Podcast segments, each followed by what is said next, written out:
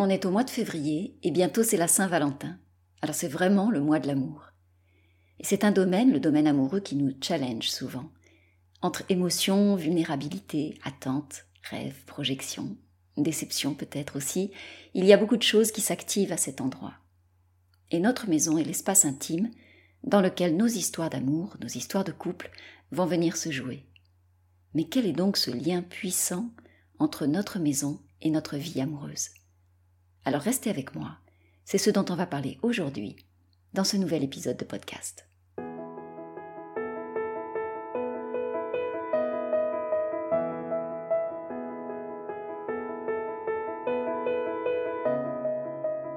Bienvenue à la maison, bienvenue chez toi. Je suis tellement heureuse de t'accueillir ici dans cet espace, ce podcast qui vient mettre de l'énergie dans ta maison et dans ta vie.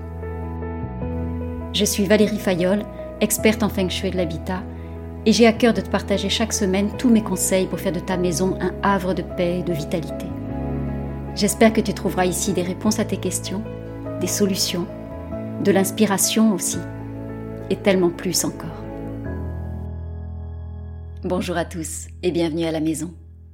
Aujourd'hui, on va parler d'amour, on va parler de couple, on va parler de célibat et on va parler de votre maison aussi, bien sûr. Alors, quel rapport entre notre maison et nos relations amoureuses La question, elle peut intriguer et le lien peut ne pas être évident. Et pourtant, il y a un lien direct entre votre vie amoureuse et ce que vous vivez dans votre maison, ce que vous vivez au cœur de votre foyer. Que vous soyez en couple ou célibataire, votre maison n'est pas neutre dans l'histoire. Alors en ce moment, c'est vrai qu'on entend beaucoup parler d'amour. Pour des raisons marketing, d'abord, c'est bientôt la Saint-Valentin, mais dans un autre registre, c'est aussi l'arrivée du printemps. Dans le calendrier chinois, d'ailleurs, on est déjà au printemps. Et donc les corps se réveillent. Et on sent dans nos cellules cet appel amoureux, cet élan qui se manifeste. En tout cas, c'est le moment où on va être un peu plus focus sur le sujet avec plus ou moins de bonheur selon les personnes. Que vous soyez en couple ou célibataire, peut-être que votre vie amoureuse ne vous convient pas tout à fait et que vous avez envie que ça change. Et ce changement passe aussi par votre maison. Peut-être que vous êtes célibataire et vous avez envie de faire une rencontre, mais ça tarde à se manifester dans votre vie. Ou alors vous êtes en couple, mais la relation est un peu tendue, ou, bien il y a de la lassitude, et vous sentez que vous êtes un peu démuni face à cette situation qui ne vous convient pas. Eh bien, le changement auquel vous aspirez passe aussi par votre maison. Mais pourquoi? Quel est donc ce lien entre votre maison et votre vie amoureuse? Votre maison, si vous la regardez de plus près, c'est votre espace le plus intime. C'est l'endroit où vous allez venir déposer vos émotions, brutes de décoffrage, j'ai envie de dire, sans masque, en, totale vulnérabilité. C'est vraiment l'endroit où euh, vous ne jouez plus un rôle comme vous pouvez le faire quand vous êtes à l'extérieur, quand vous êtes en société, au travail ou en relation avec les autres. Dans votre maison, vous êtes dans cet endroit où vous vous autorisez enfin à être pleinement vous-même, sans plus avoir à faire semblant, et puis votre maison, c'est aussi l'endroit où vous allez venir vous ressourcer, vous réfugier, vous régénérer. C'est l'endroit où vous allez euh, venir chercher du repos chaque soir, bien sûr, pendant la nuit, mais pas que. C'est l'endroit où vous venez vous réfugier quand vous êtes malade, vous venez vous réfugier quand vous vous sentez pas bien, vous venez vous mettre à l'abri des aléas extérieurs. Euh, c'est vraiment l'endroit où on recharge ses batteries, c'est l'endroit où on peut s'autoriser à être à plat et vraiment venir faire le plein d'énergie. C'est vraiment ça aussi votre maison. Et votre maison, c'est aussi l'endroit où vous êtes totalement à nu. Regardez tous les objets qui vous entourent, regardez tout ce qu'il y a autour de vous. Ce sont des objets qui montrent votre histoire, qui montrent qui vous êtes, vraiment, sans filtre. Et c'est vraiment à cet endroit-là, vous êtes complètement, euh, totalement à nu. Et c'est un espace de confiance absolue. Dans votre maison, vous vous sentez pleinement en confiance. Et si vous regardez, ces trois points qui sont importants dans la maison, à la fois cet espace de vulnérabilité, cet espace où vous allez déposer vos émotions, mais cet espace aussi où vous allez recharger vos batteries, et puis cet espace de confiance absolue dans l'intimité, c'est aussi ce que vous voulez vivre dans une relation amoureuse ou dans une relation de couple. C'est ce qu'on veut tous vivre, moi y compris, dans une relation amoureuse ou dans une relation de couple. On voudrait être avec l'autre dans cet espace de confiance absolue, cet espace de sécurité aussi, cet espace qui nous fait du bien, cet espace dans lequel on va se ressourcer et se régénérer. C'est pour cette raison que c'est délicat parfois d'ailleurs d'inviter l'amour dans notre maison quand on est célibataire Au-delà des histoires qu'on se raconte, on peut se dire oui, oui, moi je veux absolument rencontrer l'âme sœur, moi je suis prêt ou je suis prête, c'est le moment, c'est maintenant.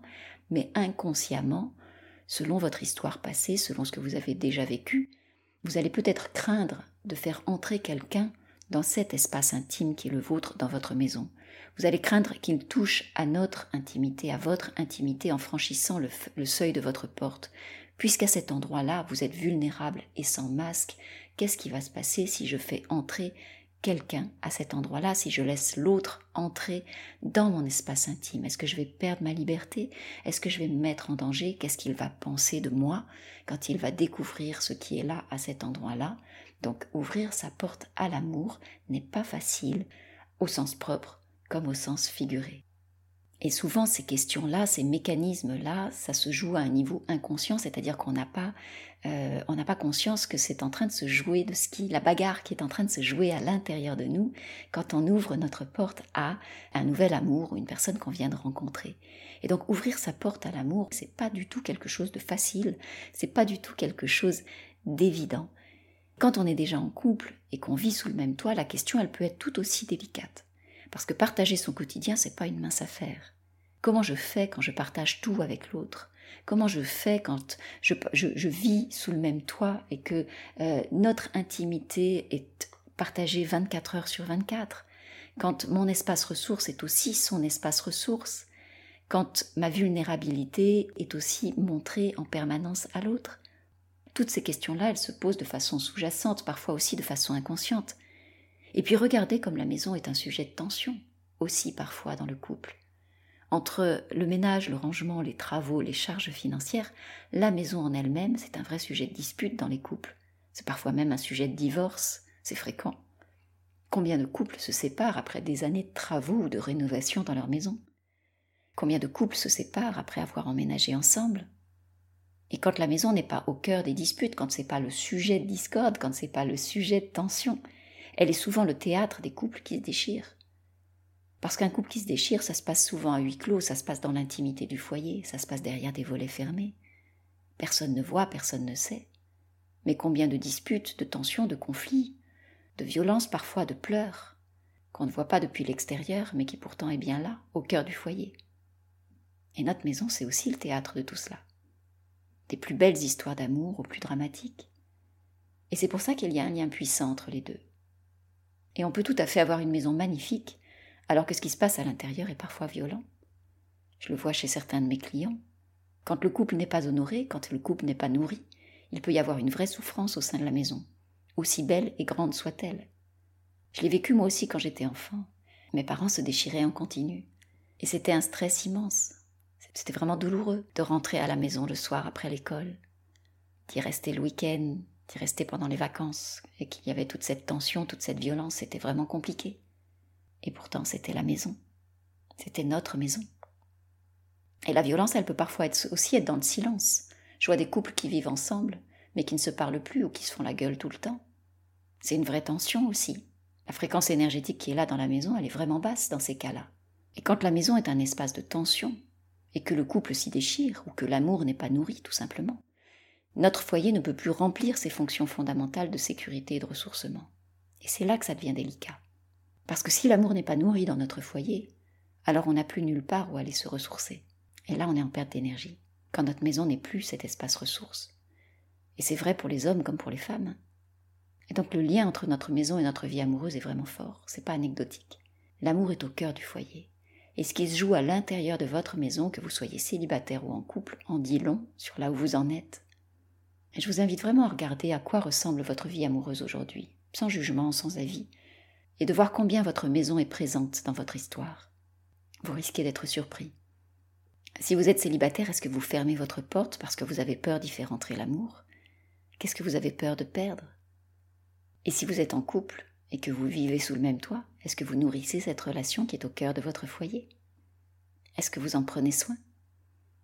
Je vous invite vraiment à vous ouvrir à cette série de questions pour vous aider à faire le lien entre ce que vous vivez en amour et votre maison. Et en vous posant ces questions, vous allez probablement découvrir des choses étonnantes. Sur vous, sur vos attentes, sur vos projections, sur ce qui joue dans votre foyer, sur certains blocages peut-être aussi. Et j'avais envie de vous laisser aujourd'hui sur ce questionnement. J'espère que ce sera une source de réflexion, une source d'inspiration pour vous. N'hésitez pas en tout cas à me faire un retour sur vos prises de conscience ou sur ce que ça évoque dans votre propre histoire. Je serai heureuse d'avoir votre retour. La semaine prochaine, on va continuer de parler d'amour. On va regarder ce que votre maison dit de vous, justement. Notamment quand vous êtes célibataire, mais pas que. J'espère vous retrouver nombreux la semaine prochaine. Merci pour votre présence et votre écoute aujourd'hui. Si cet épisode de podcast vous a plu, n'hésitez pas à vous abonner et à le partager autour de vous. Je vous donne rendez-vous très bientôt. D'ici là, prenez soin de vous et prenez soin de votre maison.